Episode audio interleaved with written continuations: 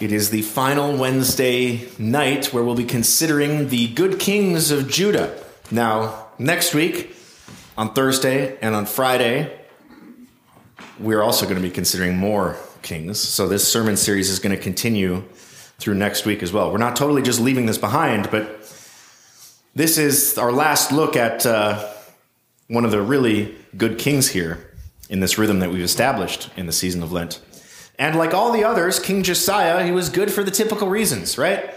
He was described as walking in the ways of his father, really his great, great, great, great, great, great, great, great, great, great, you know, and so on and so forth, grandfather, David.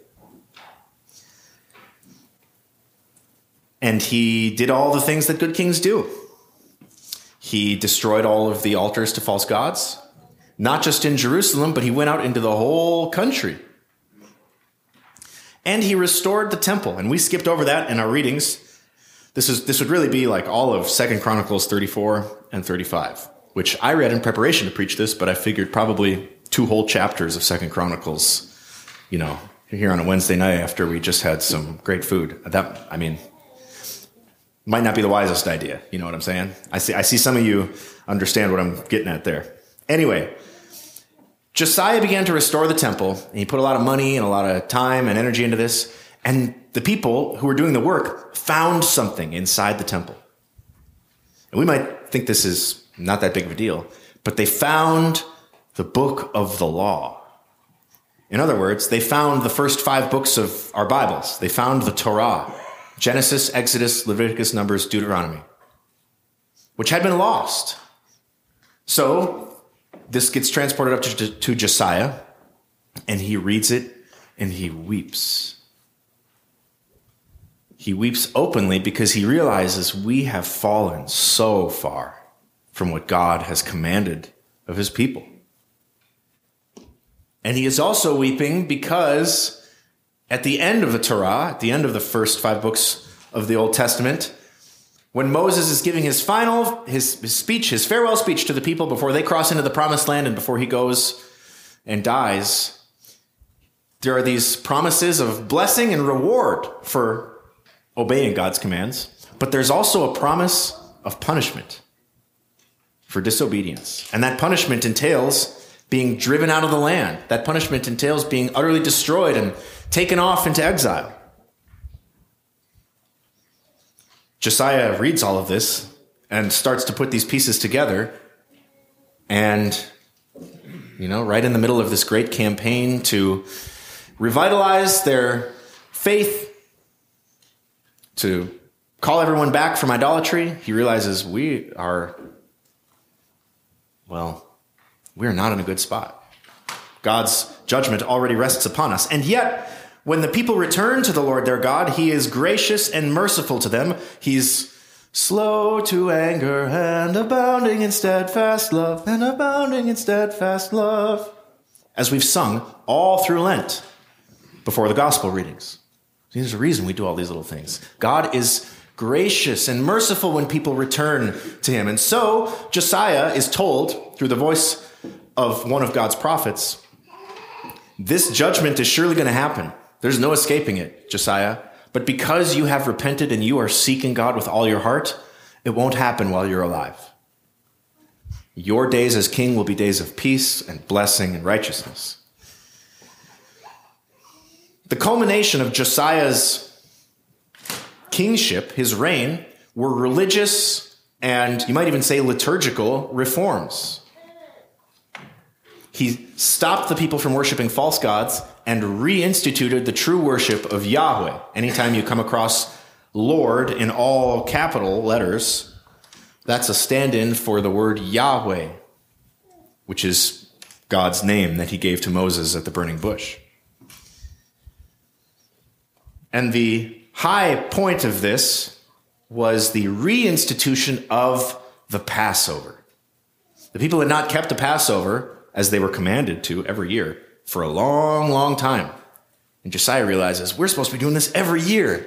So if we're going to start this up again, it really needs to be like a, you know, um, big spectacle, but not just for the show of it, right? We really are are torn inside because of how we have abandoned the Lord and how we've strayed. And so we want to make a return to the Lord our God. And so they celebrate this Passover with such extravagance and solemnity that the text says in Second Chronicles it exceeded every other Passover observed by every king of Judah.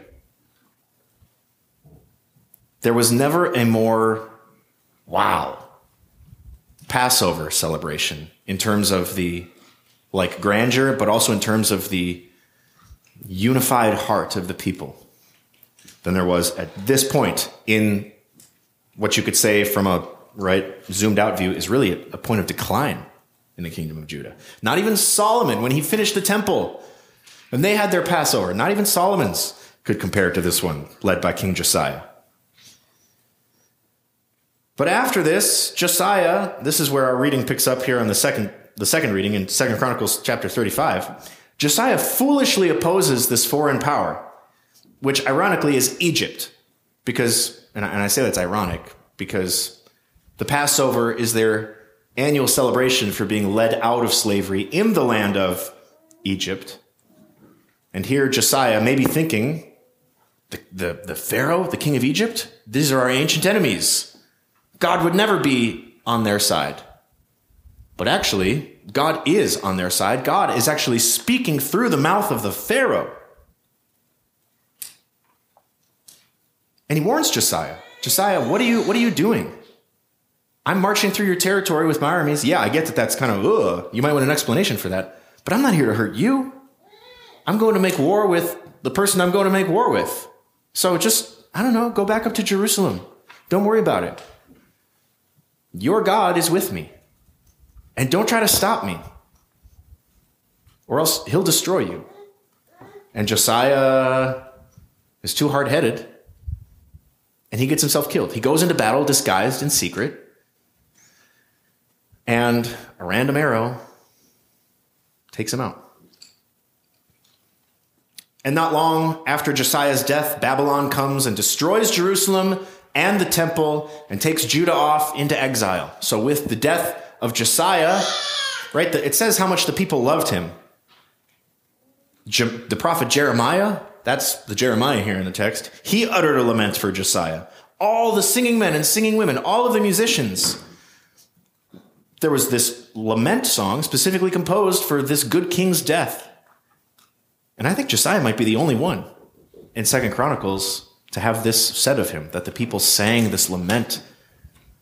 Why, our, our good king, why did we lose him? Josiah's purification of the temple and the revival of true religion that was founded on the discovery of God's word in the temple. Remember, they found this book of the law, they found God's word. And that was the catalyst for returning them to true worship of Yahweh. That all is kind of an interesting story but it's really only interesting, it's really only worth caring about insofar as it helps us see Jesus. It, and this is kind of a fancy word, it prefigures Christ. It sort of helps us understand what Jesus did. Because Jesus, right, they didn't find the book of the law in the temple somewhere. But John says in the first chapter of his gospel in the beginning was the, you know what this is? In the beginning was the Word. And the Word was with God, and the Word was God. The Word was in the beginning with God. And then later in that prologue, the Word became flesh and dwelt among us. And we have seen his glory. They didn't, with, with the coming of Jesus, God's Word took on flesh. The excitement wasn't about, oh, we found a book. God's word came and dwelt among us. And he was found within the temple. Right? There are numerous accounts in the Gospels of him being brought to the temple, of him staying in the temple as a little boy. And his parents leave, right? They're on the way back to Nazareth. They're like, where is Jesus? And they go back, and where do they find him? The temple.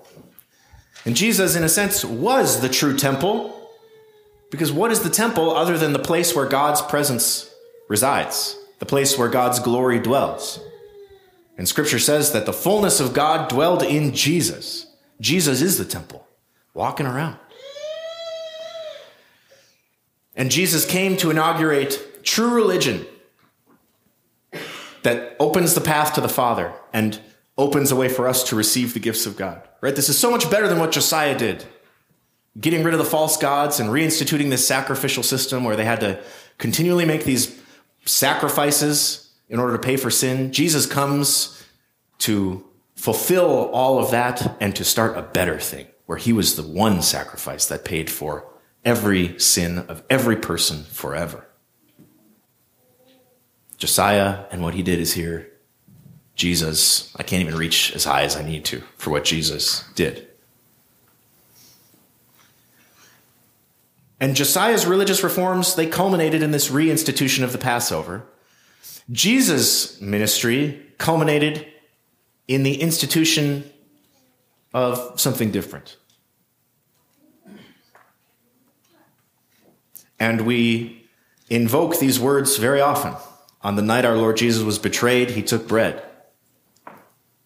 And you know how the rest of that goes. Jesus instituted this meal, this new covenant meal, the new, the, the, the, the true and better Passover, where Jesus leads an exodus greater than the exodus that Moses led for his people out of bondage, not to the Egyptian Pharaoh, but out of bondage to sin, death, and the devil. And after this, he then committed his spirit to God and he died as king of the Jews, as it said right above him. Just like Josiah. He finished his work instituting the Passover and then he died as the king. But unlike Josiah, Jesus didn't leave the people without a successor.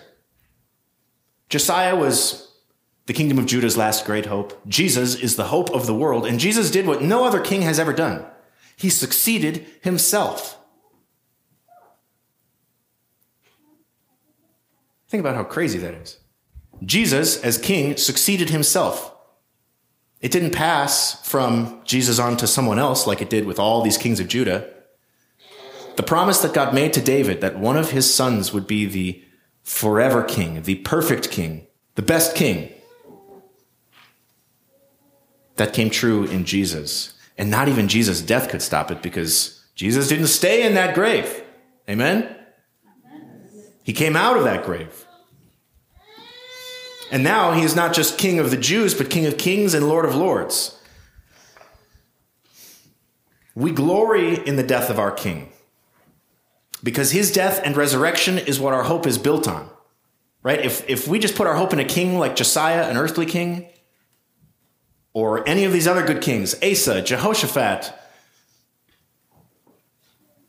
Uzziah. Well, I'm trying to remember these names. They're kind of tough ones, aren't they? Things are good as long as the king is following in the way of the Lord. As long as the king is righteous, things are good in that kingdom. But inevitably, even if that king is really awesome, that king dies, and who knows whether the person coming after them is going to be great. That's not what our hope as Christians is built on. We have a better king. The king that all of these kings of Judah were supposed to be, the king that all of these kings ultimately point to.